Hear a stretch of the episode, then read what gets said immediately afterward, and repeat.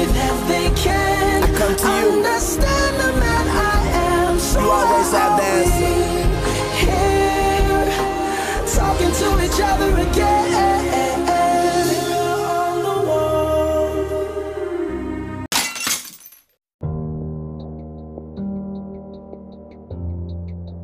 wall. Hey guys, welcome back to Culture Talk.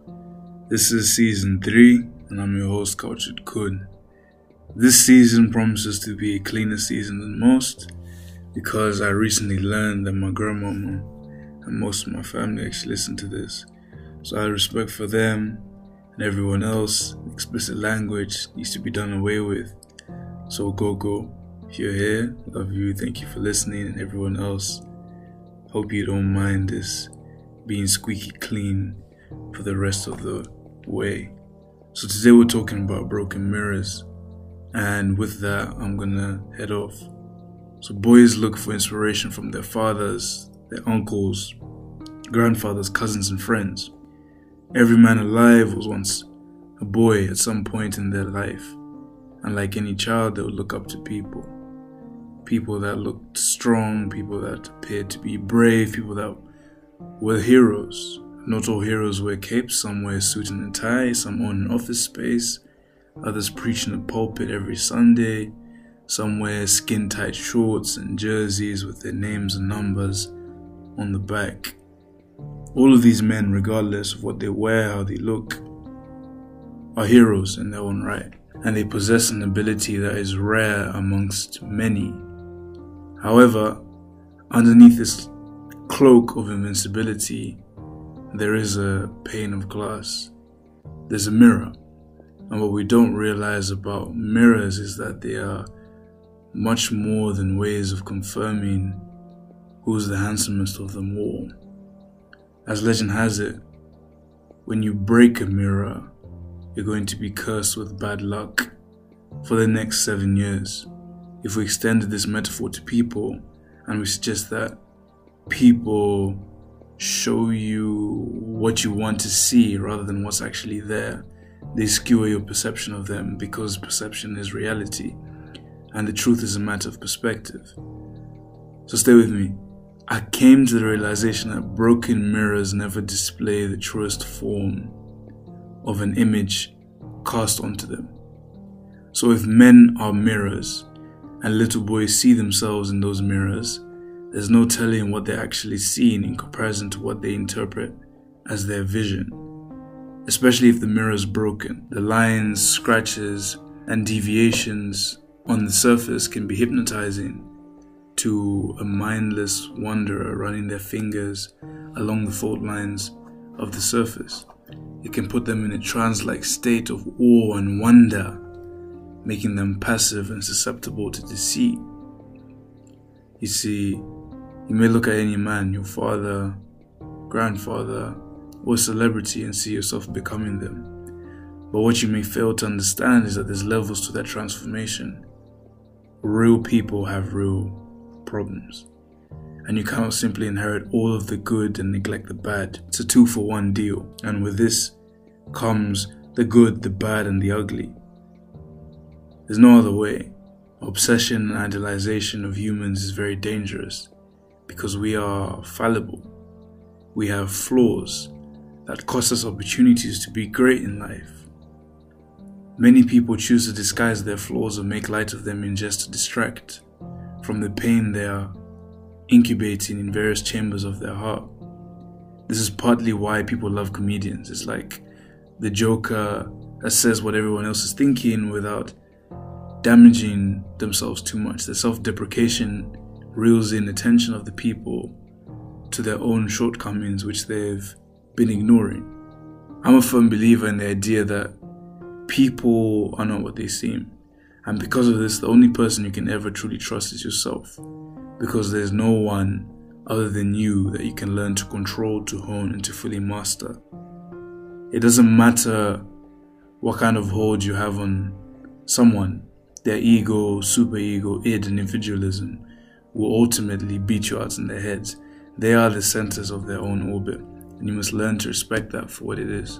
With this being said, what does that mean for your idols, examples, or role models who you structure your life after, I'd say look but don't touch.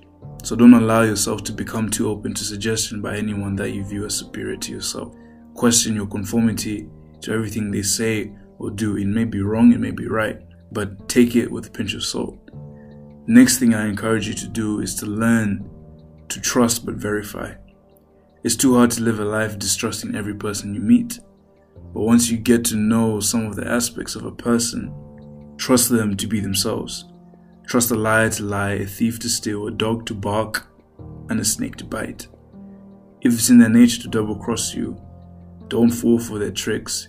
They may be trying to trap you.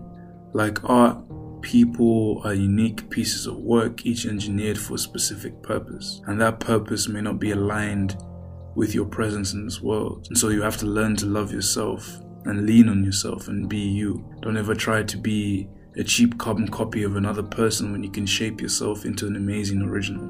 I've learned that we live in a world full of grey. Not black, not white, but 50 shades of grey. The lines between the truth and falsity are blurred in the real world. And these lines are smudged even more when it comes to our perception of people.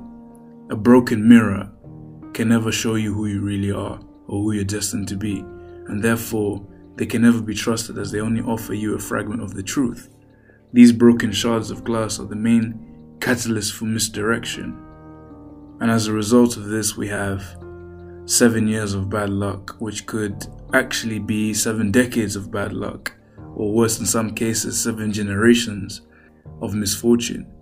This all boils down to a misconception of the facts of life as they are. Nothing is impossible, and everything is not what it seems. Those are two fundamental facts to life. Another one is, what you don't heal in yourself manifests in your children and your children's children. So you must, by all means necessary, ensure the safety and security of the future mirrors to be. It is easier to build strong children than it is to repair broken men. By doing this, you better the chances of your brokenness, not furthering fragmenting the truth in your bloodline. Be aware of your own brokenness. Handle your heart with care. It's precious cargo. Everyone, at the end of the day, needs to be handled with care. We don't know what battles they're facing on the inside, as all we see is the outside, the external. What we get from people is a trailer of their life story, not the full feature film. And this trailer only ever shows the highlights from production. It's rarely ever the footage that was chopped and changed to frame a particular narrative for the intended audience, that being you. People are the writers and directors of their story. So whichever chapter you got to see was handpicked by them for a reason and a season. So don't fool yourself into thinking you know everything, when in truth you know nothing. All you know for certain is that you don't know anything for certain, and that's the only unfalsifiable truth I can come to think of with regards to role models. You know, I had some before making this episode. I now have none because I've realized pedestalizing individuals in my life has hurt me many times before, and doing the same over and over again is insane, which I'm not. So what are some of your opinions on this business? Give me a shout out on my socials. If you can, leave a message on Anchor. I love to get some feedback from you. This is a crucial topic, I think, a crucial conversation that needs to be had. How much do you know about the people you trust, the people who lead you in your life? Because ultimately, you see yourself in the people you associate with. So they are a mirror. So any of the flaws or the good sides in someone else that you're looking up to or looking down at is a reflection of yourself, because we attract what we are. So what's inside shows on the outside, with our associations, with our predilections, with our people, with our persons, with our parties.